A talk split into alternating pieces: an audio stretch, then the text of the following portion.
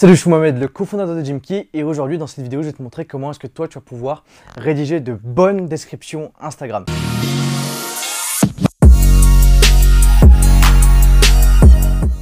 Après avoir configuré ensemble ton adresse mail pro pour Instagram ainsi que ta bio pour donner aux gens envie euh, de voir la suite, d'avoir travaillé justement sur les différents types de publications qui vont te permettre d'accrocher davantage les personnes qui, vont passer par ton profil, on va pouvoir s'attaquer à la description qui joue elle aussi un rôle ultra important dans la mise en place de tes publications. Qu'est-ce que j'y gagne à te suivre? Ça va être la question que va se poser bah, la personne qui va passer par ton profil. Comme je te l'ai dit dans les dernières vidéos, ton contenu doit être créé pour apporter de la valeur aux personnes te suivent. Si tu n'apportes pas de valeur et si tu parles que de toi ou si tu cherches simplement à vendre tes coachings, ça va pas fonctionner euh, du tout parce que tout le monde fait ça et ça fonctionne pas.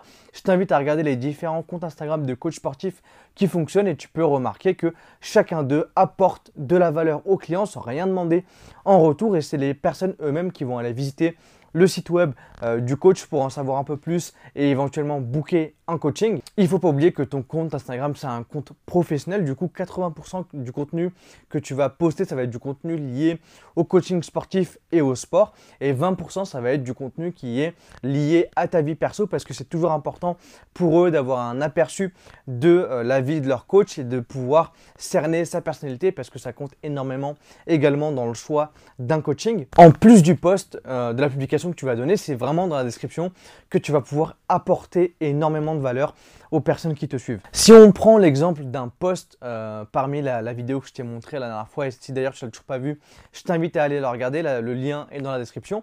Mais si on prend par exemple l'exemple euh, d'une séance que tu as eu avec ton client, le but ici en fait c'est de venir et de mettre la photo euh, avec ton client et dans la description de détailler pourquoi est-ce que tu as décidé de faire cette séance avec ce client, comment est-ce qu'il s'est senti, pourquoi est-ce que tu as choisi tel et tel exercice et les conseils que tu peux donner aux personnes qui souhaiteraient euh, réeffectuer la même séance? Et du coup, si tu fais ça, en fait, ton poste, en plus d'avoir apporté de la valeur aux personnes euh, qui l'ont vu, va simplement servir également de preuve sociale, ce qui est une chose ultra importante, c'est de montrer que des gens te font déjà confiance euh, pour tes coachings sportifs, qui te donnent déjà de l'argent pour les suivre à atteindre un objectif sportif. Du coup, comment est-ce que toi, tu vas rédiger ta bio? Quelle est la structure euh, d'une bio qui fonctionne? Bah, Je vais te le dire tout de suite parce que bah, c'est le but de la vidéo.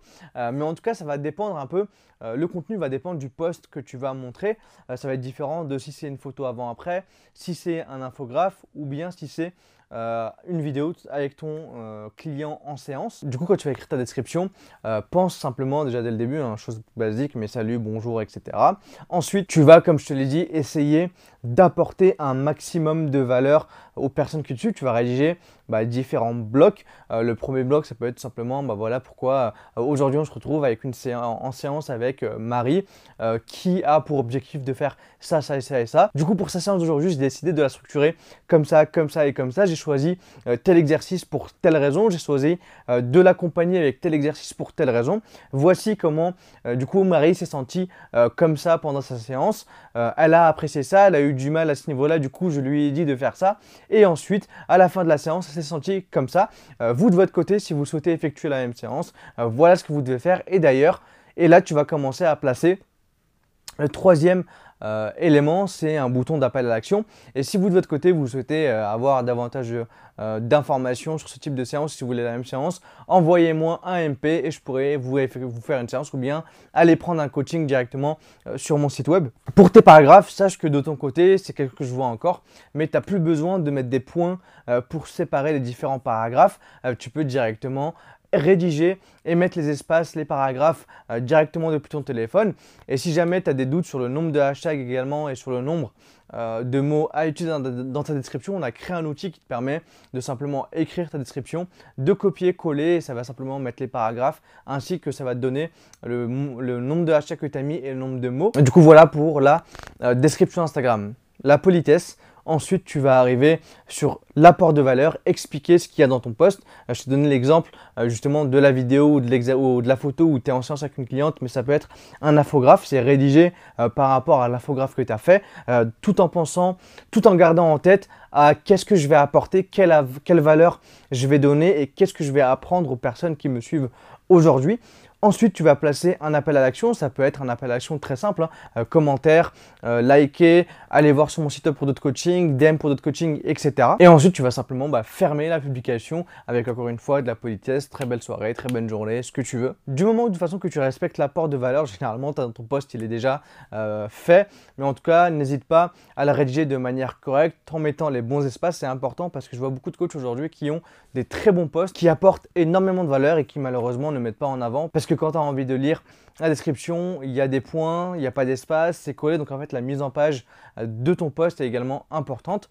Donc voilà pour la vidéo d'aujourd'hui. Du coup, nous, on se retrouve euh, bah, ce dimanche pour le deuxième épisode du podcast Dans la tête d'un coach sportif, dans lequel je reçois Nash Befit, un coach qui a justement utilisé Instagram pour se développer. Je t'invite à t'abonner et activer les notifications pour ne pas manquer l'épisode. Franchement, c'est un apport de valeur de dingue euh, pour ton coaching et pour ton business. Et bah, moi, de mon côté, bah, on se dit à dimanche et d'ici là, bon coaching et prends soin de toi. Salut